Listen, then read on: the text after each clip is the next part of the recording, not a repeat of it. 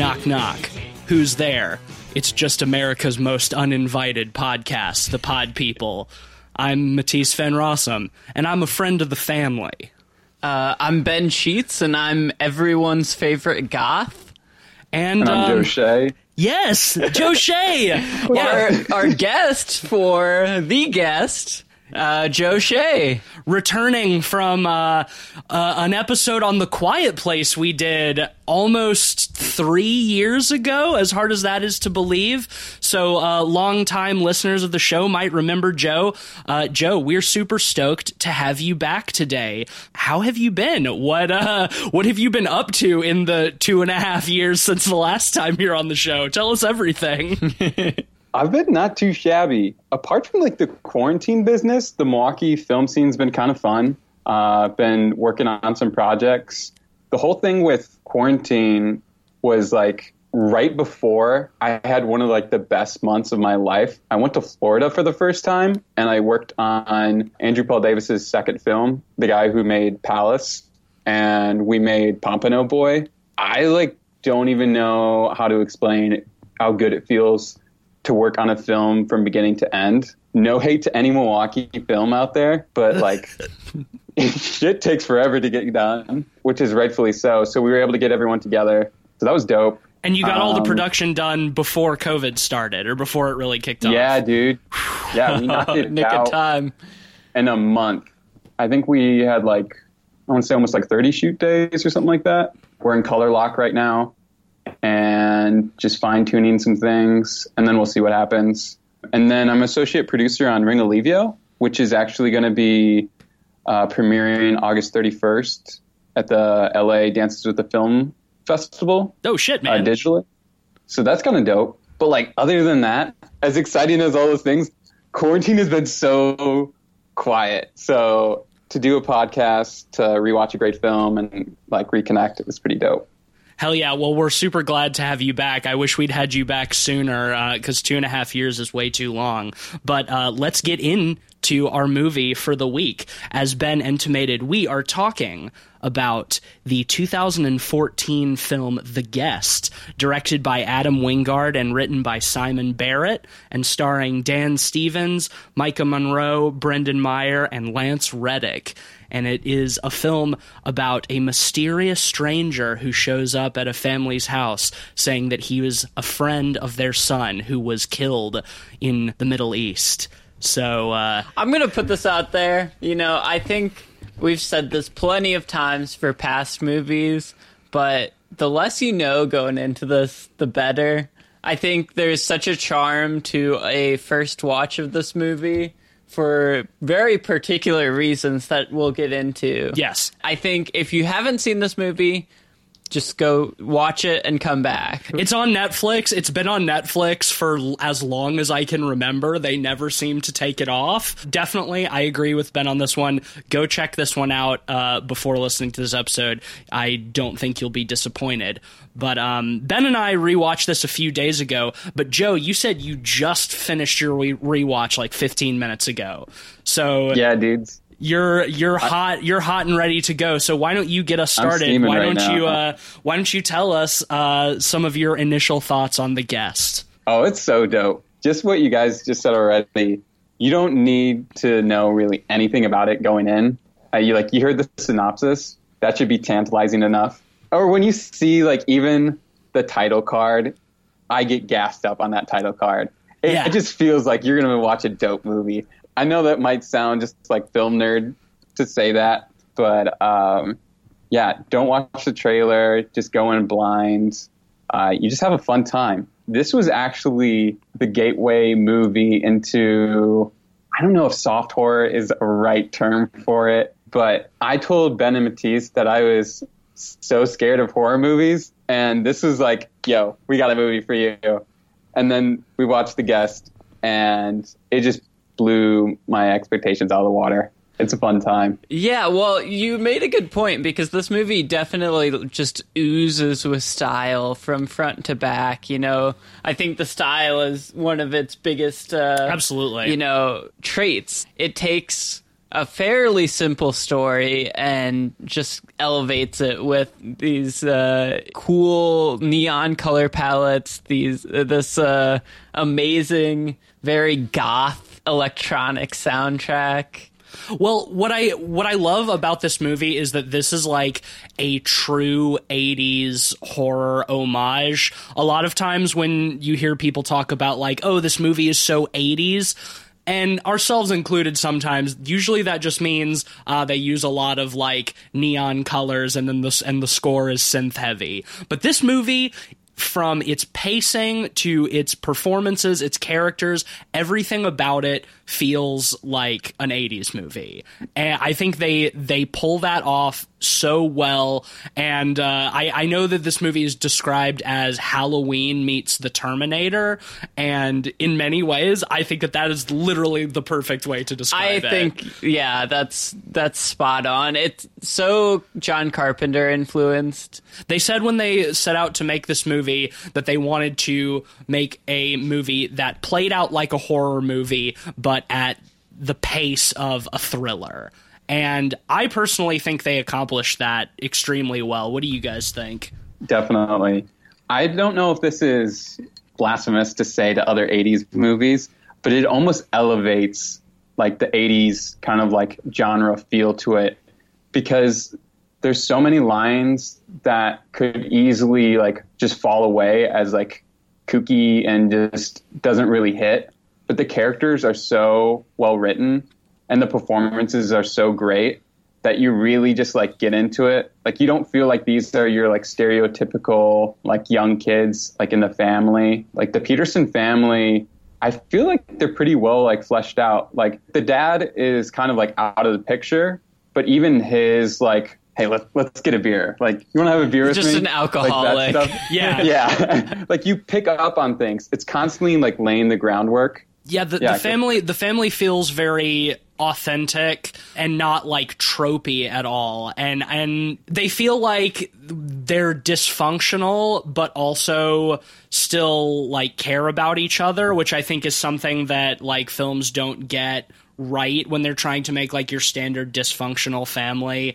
It's like, oh, they all just fucking hate each other and that's what makes them dysfunctional. It's like, no, they're they're coping with the recent death of their son, you know, who died in the military and the dad is a drunk and is not making any advancement in his career, so he's not making more money. The mom is like grieving heavily because of her son. Like the daughter is, you know, 20 and still living at home in their like bumfuck little town. I thought I could have sworn this was in like Oklahoma or something. I guess it's supposed to be New Mexico, but uh, it feels like Oklahoma horror to me. um, but you know, just like sleeping all day, working at a diner at night, and then uh, the son is just like uh, the the younger brother is uh, bullied at school. He's kind of like a almost seems like sort of an emo kind of kid, you know, quiet, sensitive, um, and gets bullied by the jocks in the uh, in the Letterman jackets. You know, you know, it's a. Is it really an '80s movie? If you're not pushed into a locker and called a pussy by a dude in a Letterman jacket, you guys are spot on with the family stuff. I think a lot of the reason it works is it's so focused in its writing on Dan Stevens' character coming back or coming there and showing up and how they deal with almost a sort of replacement of the son that went Yep. to Iraq with him and how each family member kind of deals with that. You know, whether it's the younger son kind of seeing him as kind of a replacement big brother. who teaches him like how to defend himself and like stand up to the bullies and shit like mm-hmm. that. To the sister not really trusting him at any point. But then he um, smokes he smokes a blunt at the party and she's like, "Oh, okay, yeah, he's actually pretty cool." Comes in with two kegs nonchalantly. Oh my god, yeah, I love that shit. He just like walks in, one keg on one shoulder, the other in the other hand, and just like everyone's like, "Oh my god!" this sort of like intense dreamboat, like handsome soldier boy, you know, just coming in and trying to make everybody's life better, but then not really.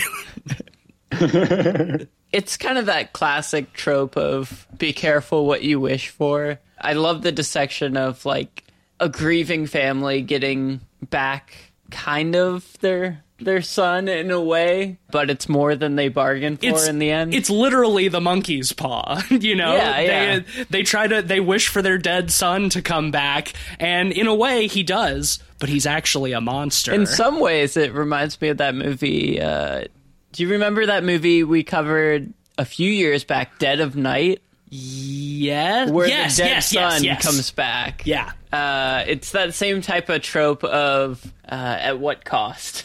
right.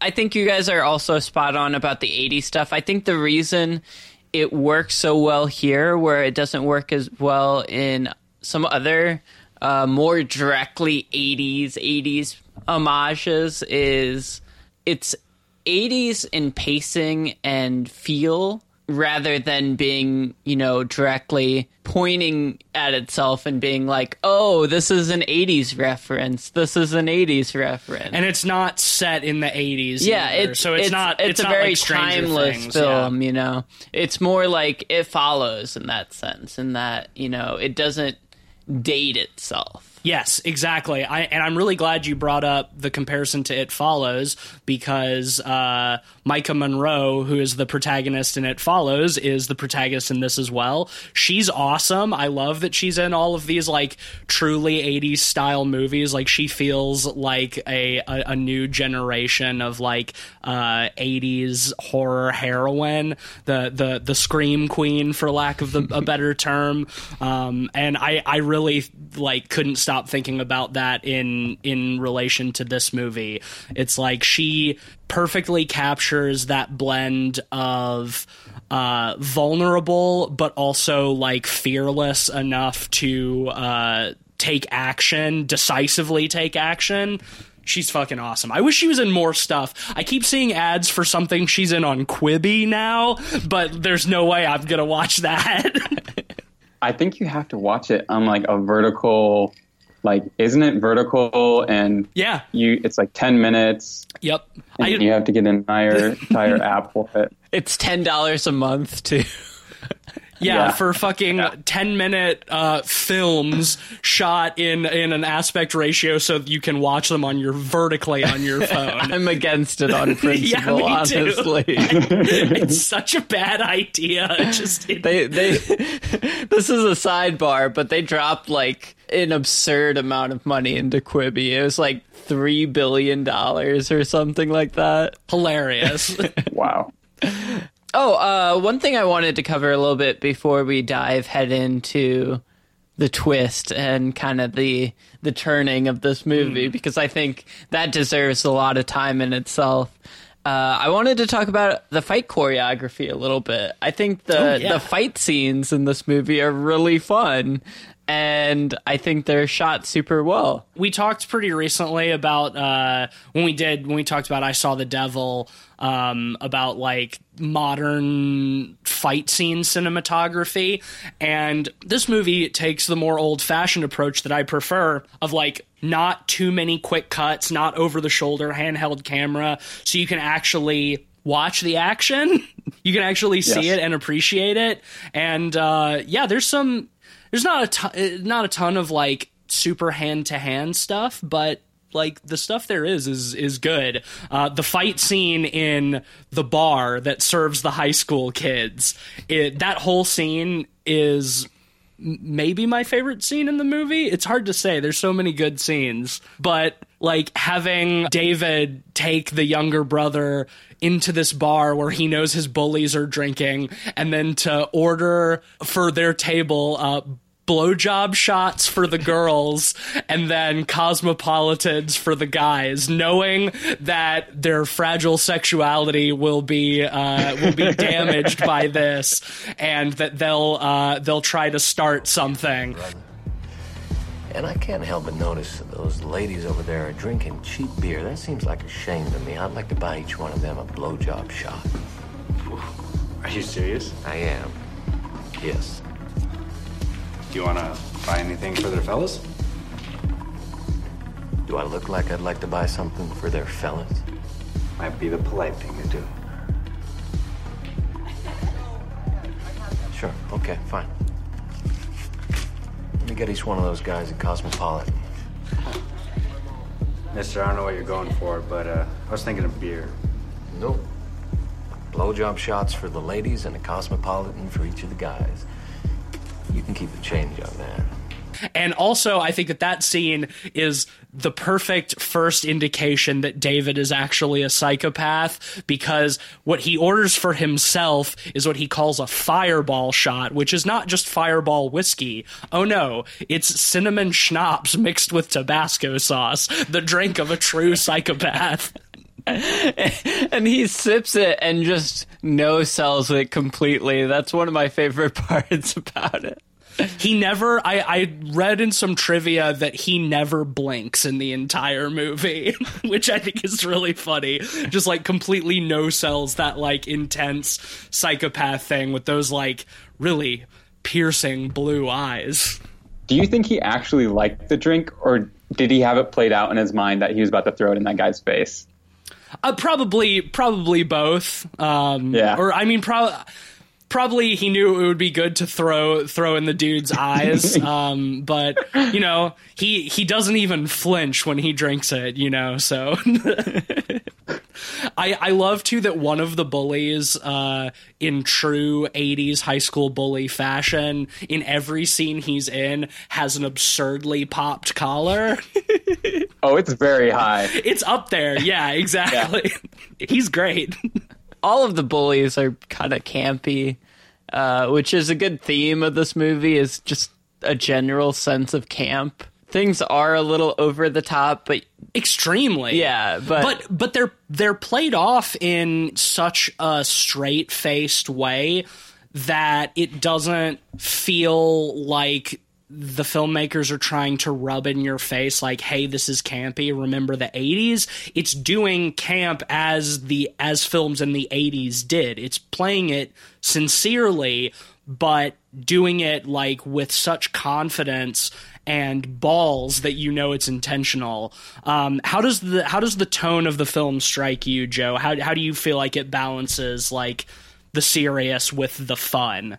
to me, it's a perfect film. The coordination is just perfect. It seems storyboarded to a T. Everything that happens, the score, the sound design, the cinematography, all just blends to the point where I didn't think about it until it was a rewatch. Because the first time you're just immersed into it, but the second time I was just noticing how they were. I don't even know. I like can't comprehend how bananas good it is. I don't know if it was the best idea to watch it right before because I'm just like geeked on it right now. So I sound like a fanboy. But Hey, the balance enthusiasm is is great. good. The pacing of it is just like you know what they sought out to do.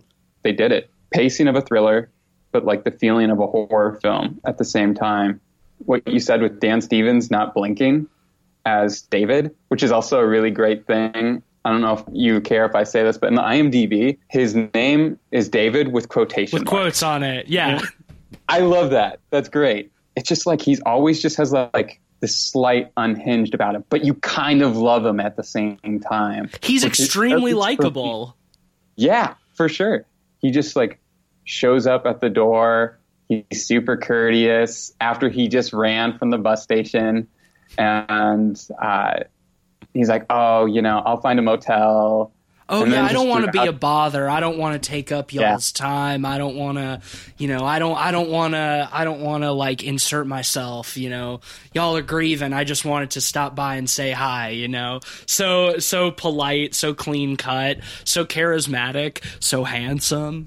I didn't actually think about that Terminator and the Halloween are like a perfect example of it being like a love child of like a combination. Yeah, Um, it's perfect. Well, yeah, especially in the second half, it just becomes Halloween. Yeah. Uh, but we'll get into that. I won't say because I feel like this needs to be talked about later, but this is like an interesting Terminator correlation that I think is pretty blaring obvious. But the slow thumbs up, you know Yes. what I'm talking about? Yup. I was like, oh my god, that's incredible. I love that. Yeah, there's just like these little, maybe big tip of the hat moment, um, but it's also just like these nice little nods that they have. If y'all had to guess, what would you say the budget of this movie was? I know the answer, but I, I'm curious to see what y'all think. Four million. By you asking, it's got to be lower. So like two and a half million. It was actually right about $5 million. Ben's very close. And it's perfect. It does so much with that budget. Like, once again, just goes to show that you can do so much with so little if you have a good idea and a good script. Yeah, and it definitely makes the most of its budget. I think this is a good segue into talking about the big turning The twist. Yes. Uh, as the movie continues, it becomes more clear that uh, David might not be exactly who he seems, to say the least. At one point, uh, Maika Monroe's character calls the the base where he was stationed with her brother to ask about him. They cut to a military command center, and the computer says, uh, "What does it say?" It says like call uh, this corporate office Like immediately. KJ, KGP or KPG, something. KPG, which is a, a, apparently a, a running motif in some of Adam Wingard's other films, is as KPG as like a as like a corporation. Yeah, and we learned that David is uh, the result of some mysterious, vague, uh, like super soldier project between the the, the military and uh, uh, an evil corporation. What I really want to talk about in that regard is how much we learn or know about David's backstory. Do y'all think that it's too vague? Do you think it's just the right amount of information? Would you want more? Would you want less? Um, I have some of my own thoughts on that, but um, I'll let y'all go first. Well, you know, it's funny because it's been a while since I saw The Guest. And before we had rewatched it, I was thinking back on it and I was like remembering all of these great scenes and individual things. But I was having a hard time thinking of the exact reasoning they went with for David Yeah. uh, because it is very ambiguous, I guess you could say. But I on rewatch, what I really like about it is they sprinkle in just enough context where if you're paying attention or if you're looking for it, you can get you know some sort of explanation um, while not beating you over the head with oh this is a military experiment gone wrong or something like that I'm with Ben. Like I, I love how it played out. I think it's fun when you can kind of leave things up in the air, where it's still like its own story, and it's not um, like robbing you of anything. But also, I think it's fun to want to know more about a character when you, you end something, but also feel satisfied, and they do that with him. Yeah. Uh, I think I, I think I would have been frustrated if they had done more exposition into like details of who he is or where he comes from. Like the idea that he's part of like some experiment is enough. We see early in the film when he first shows up, like he goes to a photo on their mantle of like their their dead son's unit. And he's like, "Hey, there I am, right there," and he points himself out. So it's like we know that he's not completely lying, that he did know their son, but to what degree was his was their son also a part of this super soldier project? Or was it something that like David was brought into when he got back from the Middle East like after he was injured or whatever? Was an experiment to save his life because of the injury? It's like we don't really know. We just know that there's some evil super soldier project and uh, he's the result of it. And I love too is that we don't even get a clear answer on whether he was a psychopath before the experiment or if the experiment made him a psychopath. And I love that. I love not having those answers. We mentioned it earlier, but the Halloween comparison is very relevant when we get to Yes. the second half turn because he essentially is just Michael Myers with a different coat of paint. What I love in that comparison too is at the beginning of Halloween, we see Michael Myers do the very bad thing at the beginning. Yeah, and, you the know, we see murder. his, yeah, the murder. we see his actions directly. And in this, it's somewhat similar. You know, instead of backstory, we get scenes of him acting very violently towards others. Yeah. And we don't really completely connect the dots uh, until. You know the the turning happens and Lance Reddick appears. Uh, I really love how they introduce Lance Reddick uh, during that turning because uh, he's such a great actor, but he's an actor that if you didn't know he was in this movie, you probably wouldn't expect him to show up. I'm not gonna lie, I completely forgot that Lance Reddick was in this movie until we rewatched it, and seeing him was such a delightful surprise. You're like, oh yeah. Apparently, in the original cut of this movie, there was no indication about like the Super Soldier Project until Lance Reddick shows up at the house later with the military police dressed as Neo from The Matrix. um, and appar- and the the test screenings, people were like, "What? What's happening? Where did this guy come from? Who is this guy?" So they went back and added in those couple of little scenes of like him at KPG or whatever, and being like, "You've got to get me out there right now, and if anybody asks about it, make something up. We can't let this news get out." I love that shit. It's it's like the perfect level of over the top for like evil military projects.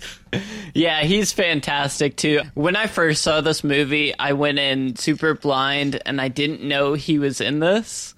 And I just about squealed when I saw him, you know. He's such a great character actor and you know, whether it's from The Wire or from any of his other countless appearances, he he just steals the show every time. That's really interesting though that they added those bits of context after the fact. Yeah, because they originally just had him rolling up at the house with all of these soldiers, just totally unexplained. And part of me kind of loves that, but I don't hate the the context that they added to it. I think it's just the right amount. It's still vague enough, but you can tell what's going on. Yeah, it doesn't over explain anything. I love how the scene when Lance Reddick appears is shot. You know, he shows up to the house and the mom's outside asking questions and you have this uh what are they called? Drying racks or La- drying- Clothesline. Clothesline, yeah. Clothesline. Uh, they have this clothesline with a big white blanket on it, and you just see the white blanket kind of sweep up, and David is standing there. And he drops the basket he's holding. It's so well shot. It's it's great and it is also evocative of the beginning of Halloween when uh, Jamie Lee Curtis sees Michael Myers in her backyard, and then like the the sheet on the clothesline blows in front of him, and then he's gone. It's kind of like a reverse of that. It's like he appears behind the sheet and then fucking pulls out his gun. I love that shit too because the the soldiers waste so much ammo just absolutely annihilating the house. They have no idea who else is in the house, how many people are in there. They just see him go in there, so they just stand outside dumping bullets into the facade for like 5 minutes. That kind of ties back into what you said about the fight choreography. Because even as brilliant as the bar scene, I think that fight scene is the one that I love because you really get to see David Dan Stevens expressions. Yes. Um, like when they pull out the what is it like the the LMG, some sort of RPD kind of gun. You know, guns, war shit. Yeah. Um, they pull out that big gun, and he looks, and he like shows the most human. He just like mumbles to himself. He's like, and like rolls his like eyes, and just darts, and then they just continue lighting up the house. But you just get so much of that, and you know, there's no shaky camera stuff, and it just plays out really well. And I really love that laundry sheet thing. His delivery on everything is so perfect. I'm so glad you brought that up uh, because Lance Reddick tells Maika Monroe that David is programmed to uh, clean up or, you know, get rid of any evidence if anybody knows who he is. So it's like, even if he wanted to, he probably couldn't stop.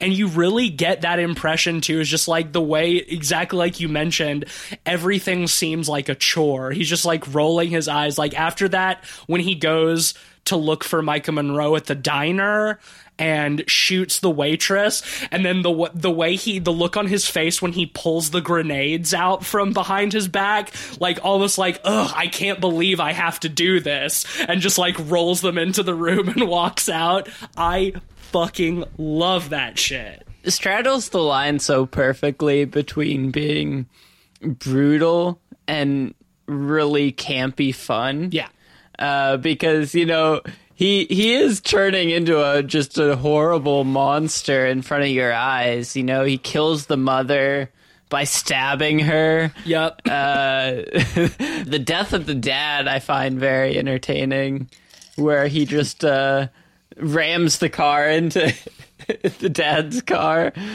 and you even get the fact that he didn't realize that it was the dad. yeah Like, because when he pulls up on him, he's like, "Are you kidding me?" Exactly Like, it's not like kill oh the mom. I gotta kill now him I see too. you, and he's just like, "Dude, I'm shoots him and walks away." He's And like, just, I'm really sorry on. about this, sir, and just shoots him and walks away.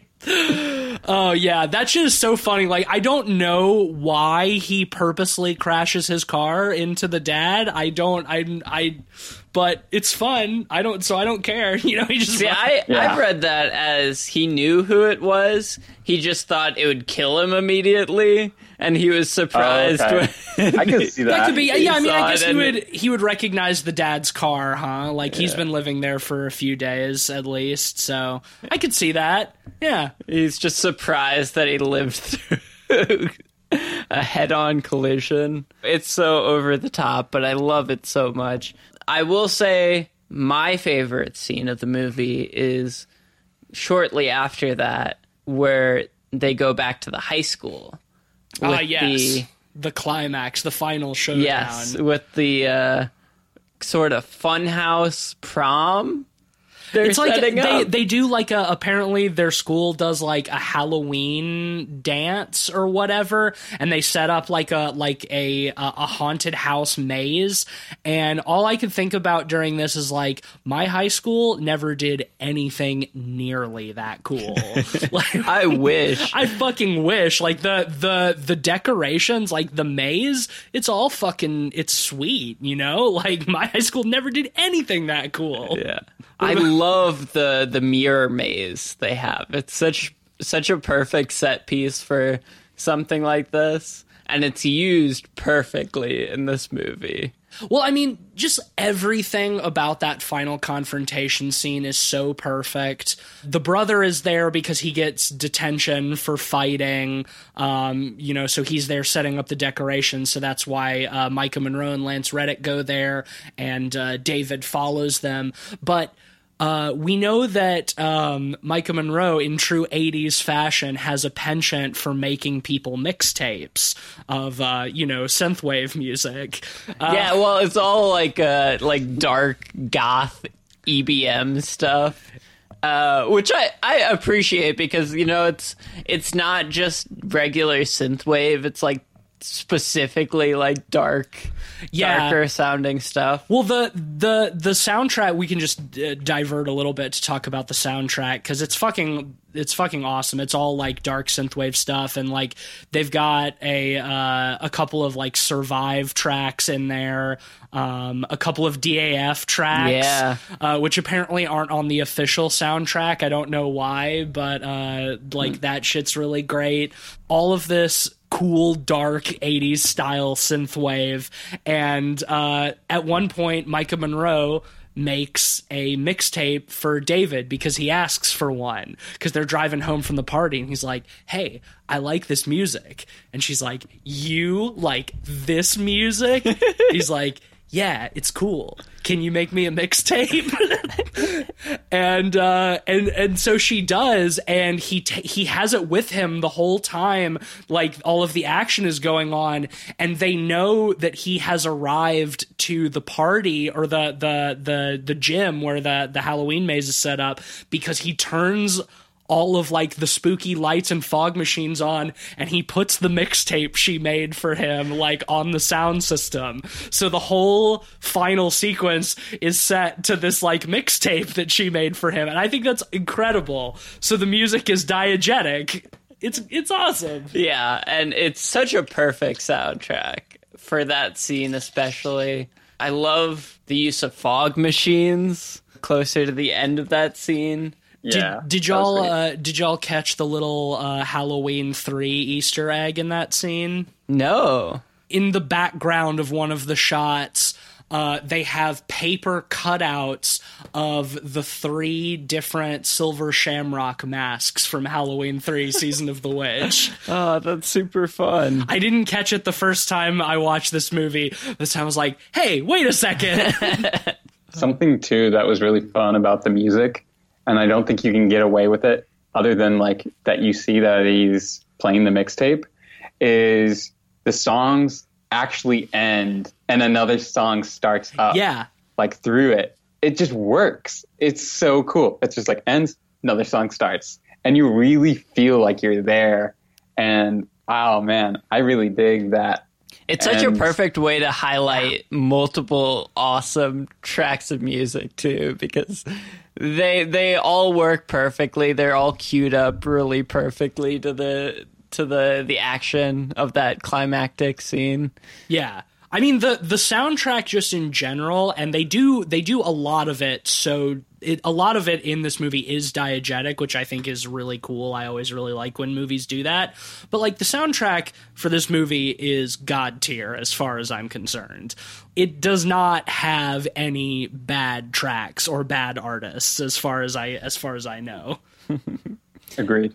Should we just talk about the ending here? Oh, well, before we do, I think what is an interesting narrative decision in this movie is how uh, the the younger brother kind of for a, a little while becomes like complicit because Maika Monroe tells him she's like, "Hey, I think there's something wrong with David. I think he killed Dad's boss. I think he killed our our friend, the guy the guy who he shot at the quarry. There's something like not wrong. I need you to help me like investigate him." And what does the brother immediately go do is goes right to David and tells him like, "Hey, uh uh my sister's looking into you. She thinks you killed a bunch of people. And just for the record, if you did, I don't really care, you know, cuz like you wouldn't hurt us, right?" And it's like, "No, you dumb idiot. Now he now he knows that you know, so he has to kill you." And how even for a while he doesn't believe Maika Monroe when she's telling him that like David is killed, like he's coming after us. The brother's like, "No, he just wants he just wants to kill the military guy. He wouldn't hurt us." And she's like, "You idiot. He killed mom and dad." it's like, "Oh, damn." And so then we get that nice callback to David telling uh, the younger brother, like, don't ever let anybody pick on you because then you make yourself a victim and everybody will take advantage of you. And he gives him the fucking butterfly knife. And so he takes David's advice at the end and he doesn't let anybody pick on him and he stabs the shit out of him with that butterfly knife multiple times. And I love when David is just like, you did the right thing. I'm not mad at you. This is what I would have done too.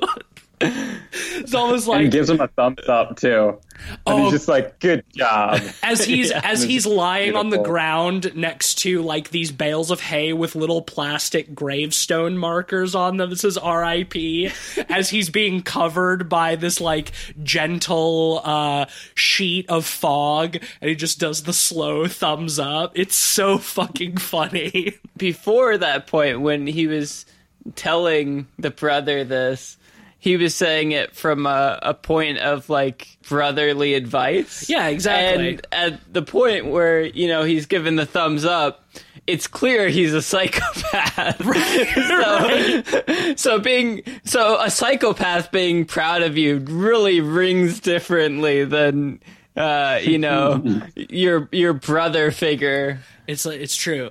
You did it. Joe, you looked like you had something you wanted to say. just that the brother deciding to to side with David worked really well because it was just right after he was about to get completely kicked out of the school for the Right. fight, and David completely comes in there and totally does damage control like he does uh, in all the other situations. just But like, totally walks all over the principal. It, that It's amazing. fantastic. And and to close it with, and he's like, "Who are you?" He's, "I'm a friend of the family," and then just walks out of the office. Uh, just sorry, gives him a little saying? smirk too as Yeah. the door is closing. It's so good. And yeah, it's just like all these things that are leading up to it. And just like realizing this is like what a 15 year old kid in high school who has no friends really besides like his online buddies. What is the character's kid's name? Oh, I'm the brother. Um, uh, uh, I got this. Uh, it is Luke. Luke. luke yeah Luke.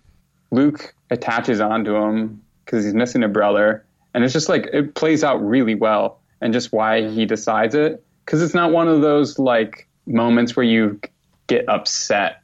I mean, you're upset at what he's doing, but you're not like Yeah, There's yeah, an yeah. yeah. internal logic reason. there. Yeah, it's yeah. it's believable it's authentic like from luke's perspective like david has shown up and like taught him valuable things about how to like take care of himself he has markedly improved luke's life and he luke feels like he has somebody looking out for him. So it makes sense for him to be like like oh yeah like you whatever you did like i don't even care if you killed dad's boss but uh you've helped me so why would you why would you like try to hurt us? Like my sister's just being paranoid or whatever you know? It's it's like no you little shit but it feels it feels real. It's like ah yeah, Yeah. I get it. I get it. You're dumb but i get it you know I appreciate that. Well, to to close the the events of the film out, we see uh, uh, Luke and Anna uh, uh, sitting in the back of an ambulance, you know, being treated for the trauma they've just been through.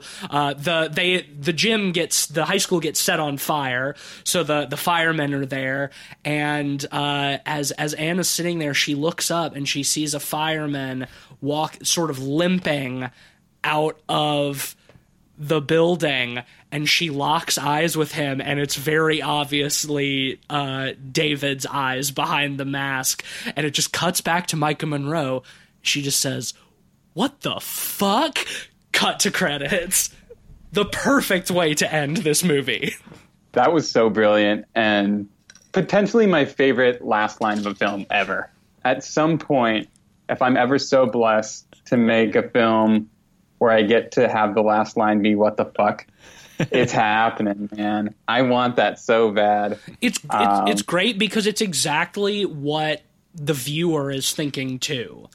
It's having the character vocalize what you're thinking for you because it's like he as we see him sort of like sink into the fog with his slow thumbs up, uh, Terminator style, the butterfly knife is like sticking out of his heart. Like he's gotta be dead, right? And then to see him like coming out, it's like, what the fuck? It's just like Michael Myers, you know?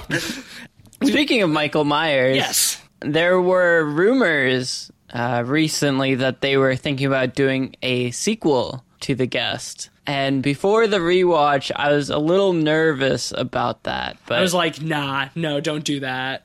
But after rewatching, I could see them doing it. You know, they they they had the little bit about the subplot of him changing his facial structure to blend in to normal society. That's what he was. He was looking for a plastic surgeon in Florida, a uh, disgraced surgeon, to uh, so he could piece out of here and change his face and burn off his fingerprints. Yeah, I you know I'm I'm with you. Like looking back on this film before we rewatched it, I was like I was like, oh no, it stands alone so well. It doesn't need a sequel. And while I I do think that it is a perfect standalone film and it doesn't need a sequel, for once I don't think I would hate a sequel to a, to a, to a movie. What about you, Joe? Like, do you think do you think they could do a good guest sequel to turn the guest into I- into the new Halloween? I hope they could do a good sequel, but it's also one of those things where you know, like you don't want to ruin a good thing. yeah, if it's don't know. broke, you know.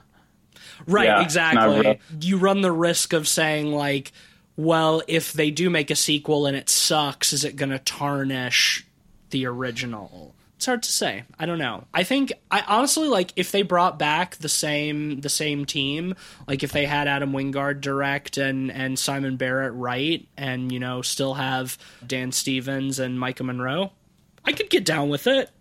It might Yeah. suck, but you know, I wouldn't I wouldn't be mad if they tried. Honestly, I would be more game for them trying to make a sequel to The Guest than seeing yet another reboot of like an old horror franchise. Oh, for sure. Or another Yeah, fucking I- or another Annabelle movie, you know? on a side note from the guest, Stranger Things was a show that I wanted to be one season and done. Like, Yeah. and I think we would have a completely different perspective on Stranger Things if it was one season and done. Totally. Because then it became its own weird whatever. Not to say I didn't enjoy season three, um, but like the guest getting a sequel could completely, even so, um, going on to Halloween, even though Halloween's gotten a bunch of however you feel about those sequels, I still think Halloween stands alone at like on its own film. I don't think anyone discredits the first Totally. film. Yeah, like a part of me thinks like, you know, if you got a chance to make another one, I think it could be pretty dope. I think that it still has potential. I don't think that they that they're they've run the premise dry in a single Yeah. film. It doesn't need to continue, but yeah, you know, honestly from both perspectives that's a great point because I haven't seen a lot of the Halloween sequels and in many ways do kind of consider the original a standalone at least until like the the David Gordon Green one that came out a couple of years ago um, that I thought carried on that legacy pretty well. But also, like, yeah, Stranger Things is such a good example because I'm with you. I didn't dislike season three, but Stranger Things is starting to get to like a cultural point where I'm like a little annoyed with it. It becomes stale after some time. It, yeah, it's like I I don't I didn't have a bad time watching season three, but it's like all of the continued hype around it and just like it being like always the hot pop culture thing is like, ooh, Stranger Things, new Stranger Things season. So all we're gonna see about online is Stranger Things for a month until everybody forgets about it until next year. and it's like, yeah, I've I'm at the point where I'm a little annoyed by that by that now. But um and and I think that Stranger Things season one was fantastic and they could have ended it there and that could have been it. I totally think so. I agree with you. Great Same. point, Joe. Well, part of the reason I would kind of want to see a guest sequel is I want to see a return to form for Adam Wingard. Uh, you know, after, he needs it. uh, before the guest, he did the fantastic film You're Next, which I'm sure we'll cover at some point. But after that, he has been going on to do just some bad movies. He did the Blair Witch uh, remake. He did the Death Note. oh god, the uh, live action Death Note. I forgot about that. Yeah, he did do that. I was that. gonna say it too. That shit sucked, bro. Ooh, Yeah. fuck. Apparently, his next movie is uh, Godzilla versus King Kong. So Wait, he's directing that? yeah, uh, which I mean, honestly, could be good, but I'm gonna keep my hopes uh, moderate until I see more from it. Yeah. I I didn't love the the the most recent Godzilla movie. Kong Skull Island was pretty decent. Um, I thought Kong Skull Island was rad. Joe and I went to see it at the theater back Dude, way back That was when. pre 21, Joe, when there was a UWM film prof there, and Ben helped me sneak in two tall boys underneath yeah. my jacket. Hell yes, While I sat at the bar with the professor, while I didn't get carded, it was sweet, and we paid for. See, iPic is pretty much closed, so they can't fuck us over on this. Uh, we paid for the very front row seats, which suck at iPic Theater, and they're like ten bucks, and the other seats are twenty dollars. And so me and Ben went to the very back row, and as soon as like Kong started fucking up shit, we just ripped those tall boys. Waited yes, to the loud boom and the and the, the sound effect. Dude, sneaking beers into movies is the funniest thing, and I fucking love it because you ha- always have to wait for a moment to crack that shit open. Sometimes I'll go to movies and I'll hear people fail at that. Like they'll they'll like wait until a really quiet moment and I just hear like a can crack open. I'm like, dude, come on. Honestly, uh, if A Quiet Place Two ever comes out in theaters, uh, if that ever if, if that ever happens, they don't just toss it in onto VOD. Um, we should we should make that a challenge as we go to the movie and see how many beers we can drink. And get away with because I feel like that movie. There's going to be n- almost no moments to to subtly crack open a brew. Oh, holy shit! if you want one more quick drinking story and tying into a quiet place, Of course. I was sitting next to you when we were watching Quiet Place, Matisse, and I had a little vodka bottle, and I cracked it open, and I heard you go, and you like looked over, and you saw me like have a little bottle in my hand. you were just like, I don't think that's water, and you're just like looking over. Hell yeah, bro. I had totally forgotten about that. I mean, fuck, back in those days, I was bringing flasks to the, to the movie all the time. Like, just about every time I went to the movie theater, I'd bring a flask of something with me. It's just, no, movies are more fun that way, you know? 100. percent um, while we're while we're kind of uh, goofing off before we rate this, um, I I was reading through the IMDb trivia for this movie earlier today, and there is an extremely long, extremely horny uh, um, trivia that I'm gonna read for you guys just because I think you Oh might boy. um, for context, uh, at one point uh, in the in the movie, uh, David comes out of the bathroom uh, after having showered, and uh, Maika Monroe is super hot for him because ooh, he's got his shirt off and his abs are popping out, and he looks so good. So I'm gonna read you. I'm gonna read y'all this long ass trivia thing uh, that is made funny because of how long it is uh, about that specific shot. Okay, here we go. Dan Stevens was completely emaciated when he first met with filmmakers Adam Wingard and Simon Barrett because he had lost 30 pounds to star in A Walk Among the Tombstones. They really wanted him for the role, but were worried about his appearance because they wanted a really buff soldier physique for the lead character. Wingard said that Stevens looked like Christian Bale in The Machinist, but they wanted him to look like Christian Bale in Batman Begins. However, they gave him the role after Stevens promised that he would work out like mad and bulk up for the role. The day he was cast, he was assigned personal trainers and dietitians to begin his tr- physical transformation for the role. He worked out daily for two hours a day, even during shooting, eventually putting on 25 pounds of muscle and building six pack abs for his shirtless scene. The scene was scheduled in the last week of principal photography so that he got as much time as possible to build up his physique. He was cast just a month before principal photography began, and the shoot was two months long, giving him about three months to prepare for the scene. Steve. Stevens said that it was the first time in his career that he had done serious bodybuilding for a role, and he was thrilled by the aesthetic appearance of his body in this film.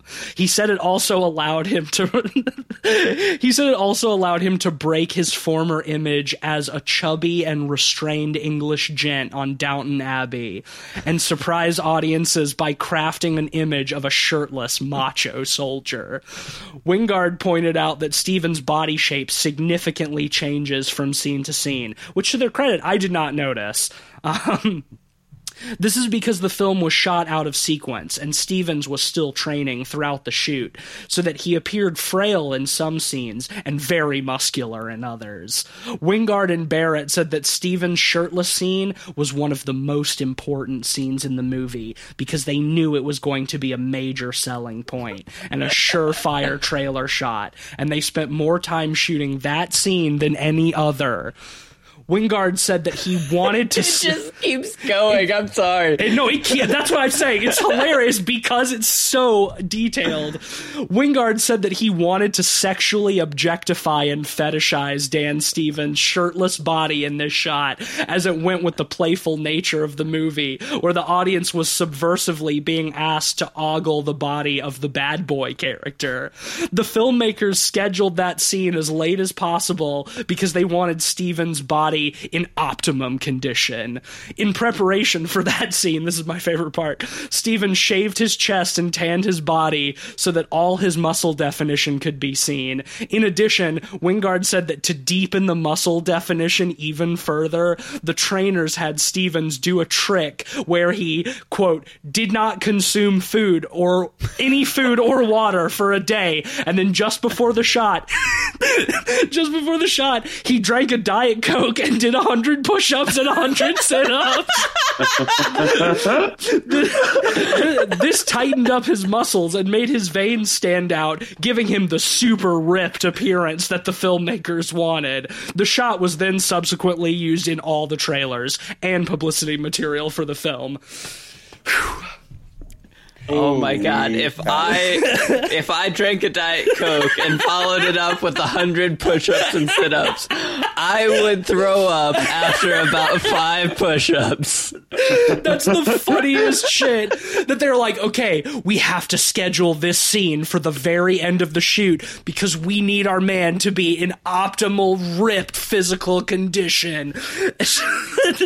I, I love how they describe that as he did a trick where he didn't eat any food or drink any water and then drank a Diet Coke and did a hundred push ups.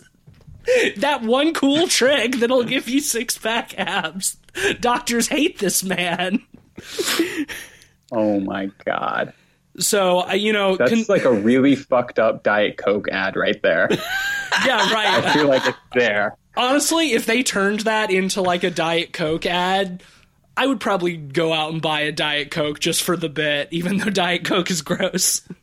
but I just love that, like, how long that it's the longest trivia thing for anything on IMDb I've seen, and it's about like the hyper specific details of shooting a scene that is shorter on screen than it took me to read that. Yeah. Uh, by by a significant margin, where he just comes out of the bathroom and is not wearing a shirt, and Maika Monroe gets all uh, gets all hot and bothered by it.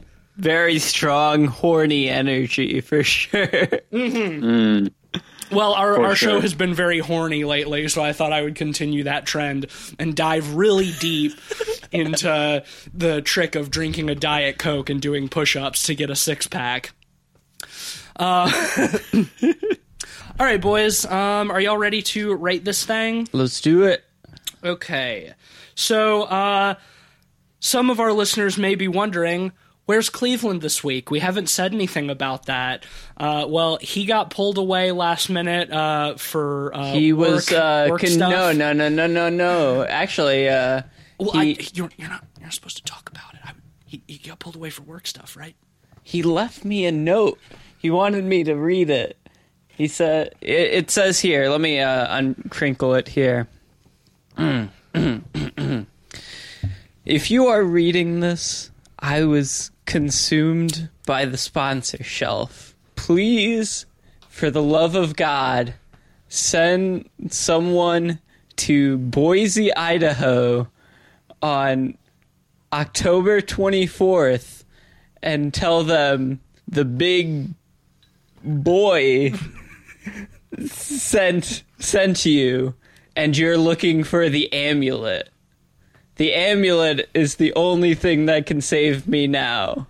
Please, for the love of God, save me. It's very damp in here. My social security number is um.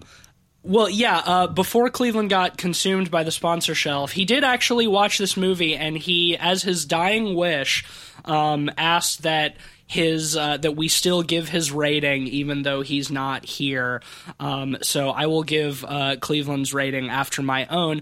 But Joe, guests go first around here. What would you rate the guest?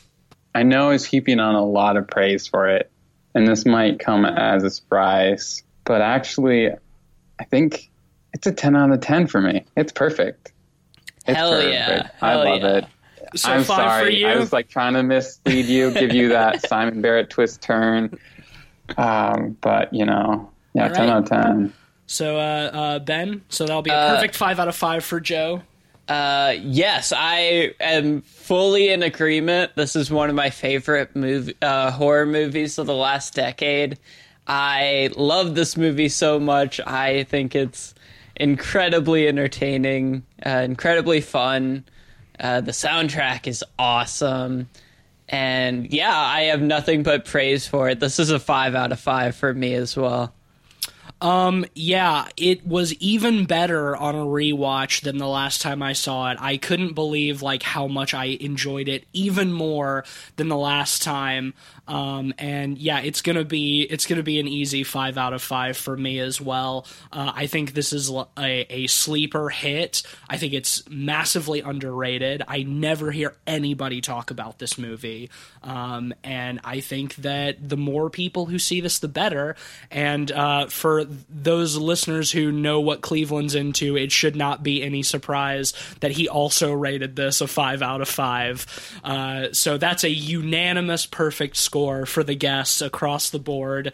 Um, so it will join the hallowed halls of the Golden Pods where it rightfully belongs. So what we're going to do this week, since uh, Cleve is uh, inside the sponsor shelf and will not be able to uh, read our sponsor for the week, I'm going to bring back an old segment that we haven't done in a while. I am going to take us back to the Metacritic corner.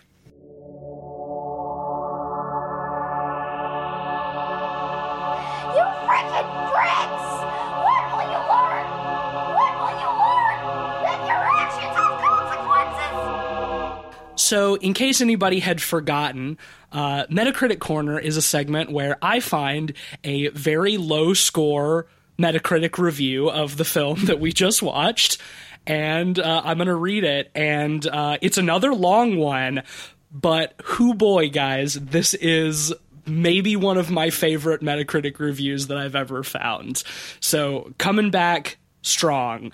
This is a review by a user called guest one two three three four four four, which would lead me to believe that this person probably created a Metacritic account specifically to write this review. I'm going to read it phonetically as always. Uh, this person self-censored with asterisks several times, so when I come across those words, I'm uh, I'm just going to uh, censor beep, you know, so you get the full experience. Here is guest one two three three four four four's uh, review of the guest. The first part of the movie was great, like really great. The feel good one word feeling was totally there. Now, when I realized he was a bit shady, our main character, I kind of got the feeling of how this was gonna go. Now, the movie still keeps me hooked up until our little princess wants to investigate by herself. First, this military lady hangs up, for so to Google the guy just seconds later. It took her literally 2.5 sec to check him, and she says, I'll call you back when I have some information. Not to mention how she forgets to warn about this dangerous man. And by the way, that cringy ass message on the screen, come on, that triggered me. A lot of more police work made by this girl causing our shady guy to realize, shh, depressing.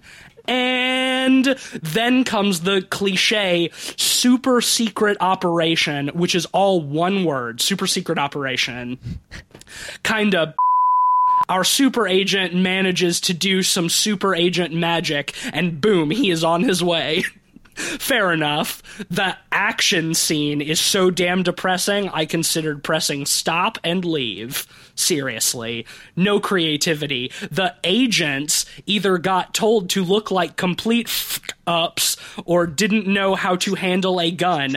Unrealistic reaction time, one word, from our fellow contractors, too. Car breaks garage, agent looks in the window, looks at the garage, realize our super dangerous man is in the car, which now, by the way, is the is outside. Stopped and gun points toward him, tries turn, contractor dramatic death. What professional contractor even uses full auto and managed to empty their mags at the exact same time?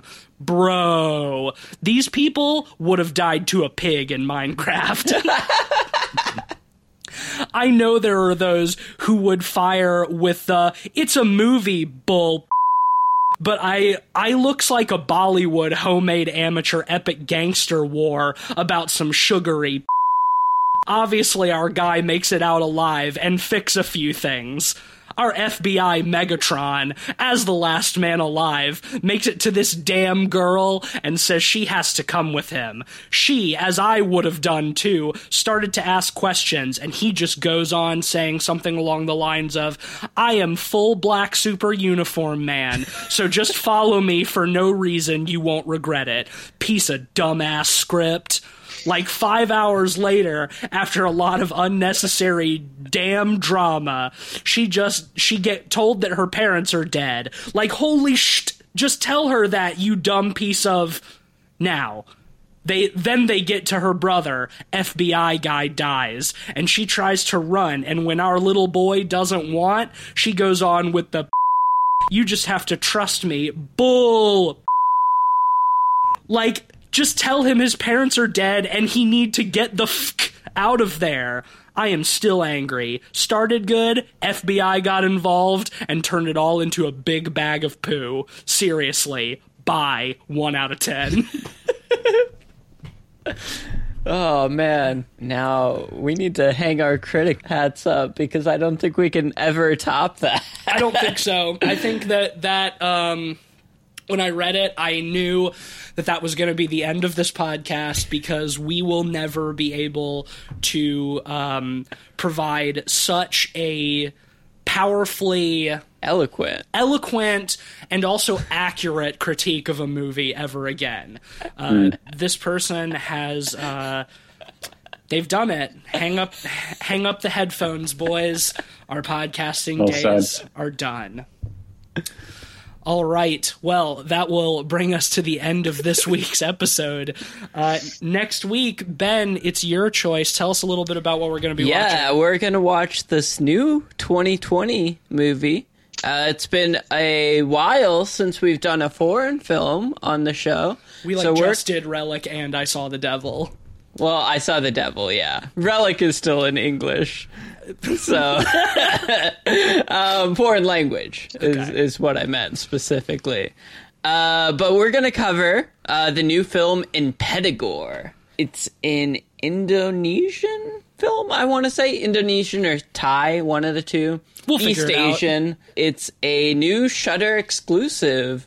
Uh, I was eyeing this movie around the end of last year for my 2019 list, but it never got a US release until about a week or two ago. I am really excited for this movie. The trailers look awesome. It looks really intense. I think it's going to be a really fun one.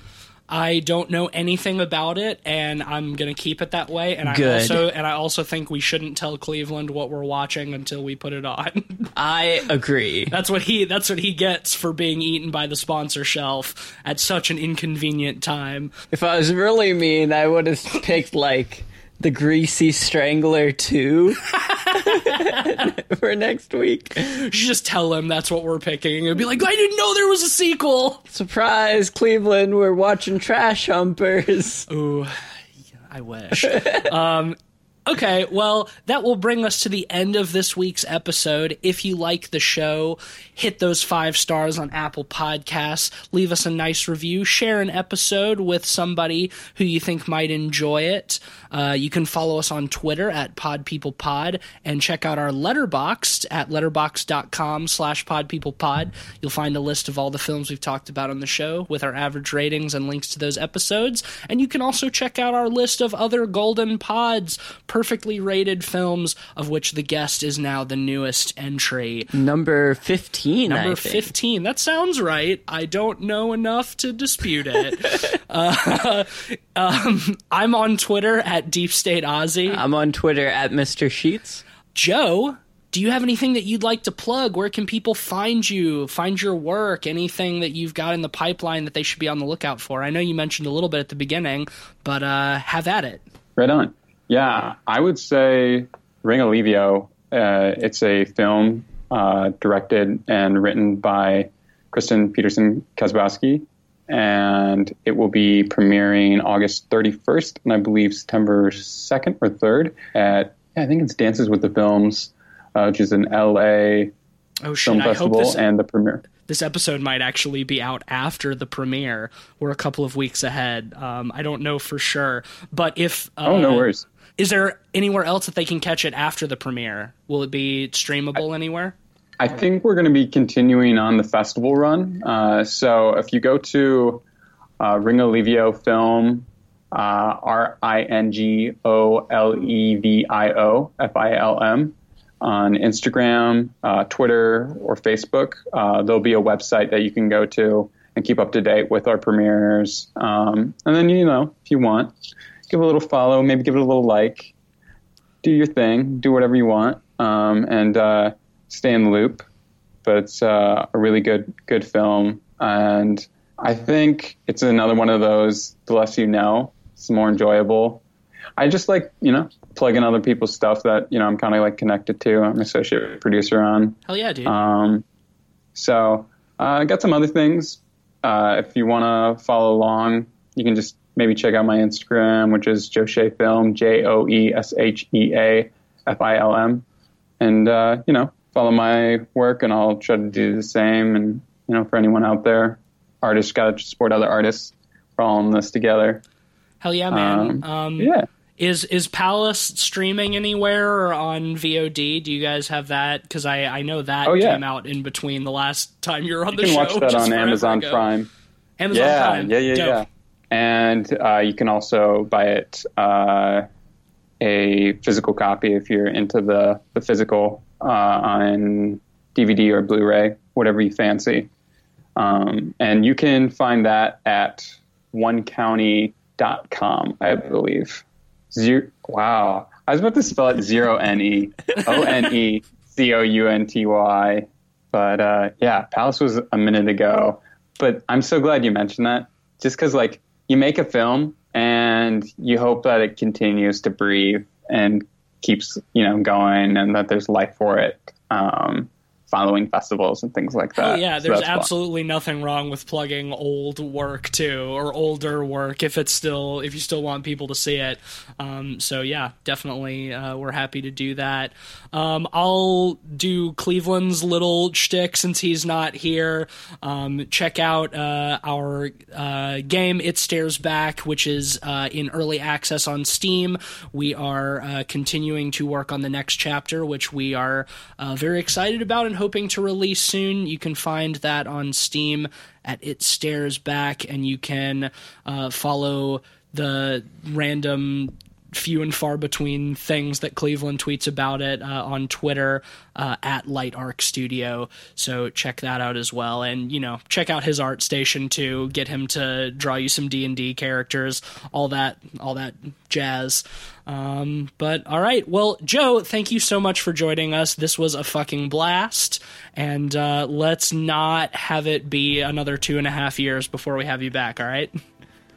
Agreed. Thank you so much for having me. All right. Well, Absolutely. everybody, thank you for listening. Until next time, if a handsome, beautiful, ripped stranger ever knocks on your door, maybe, uh, Tell him to eat dirt. yeah, maybe just don't open the door. Tell him to eat shit and die. Good night.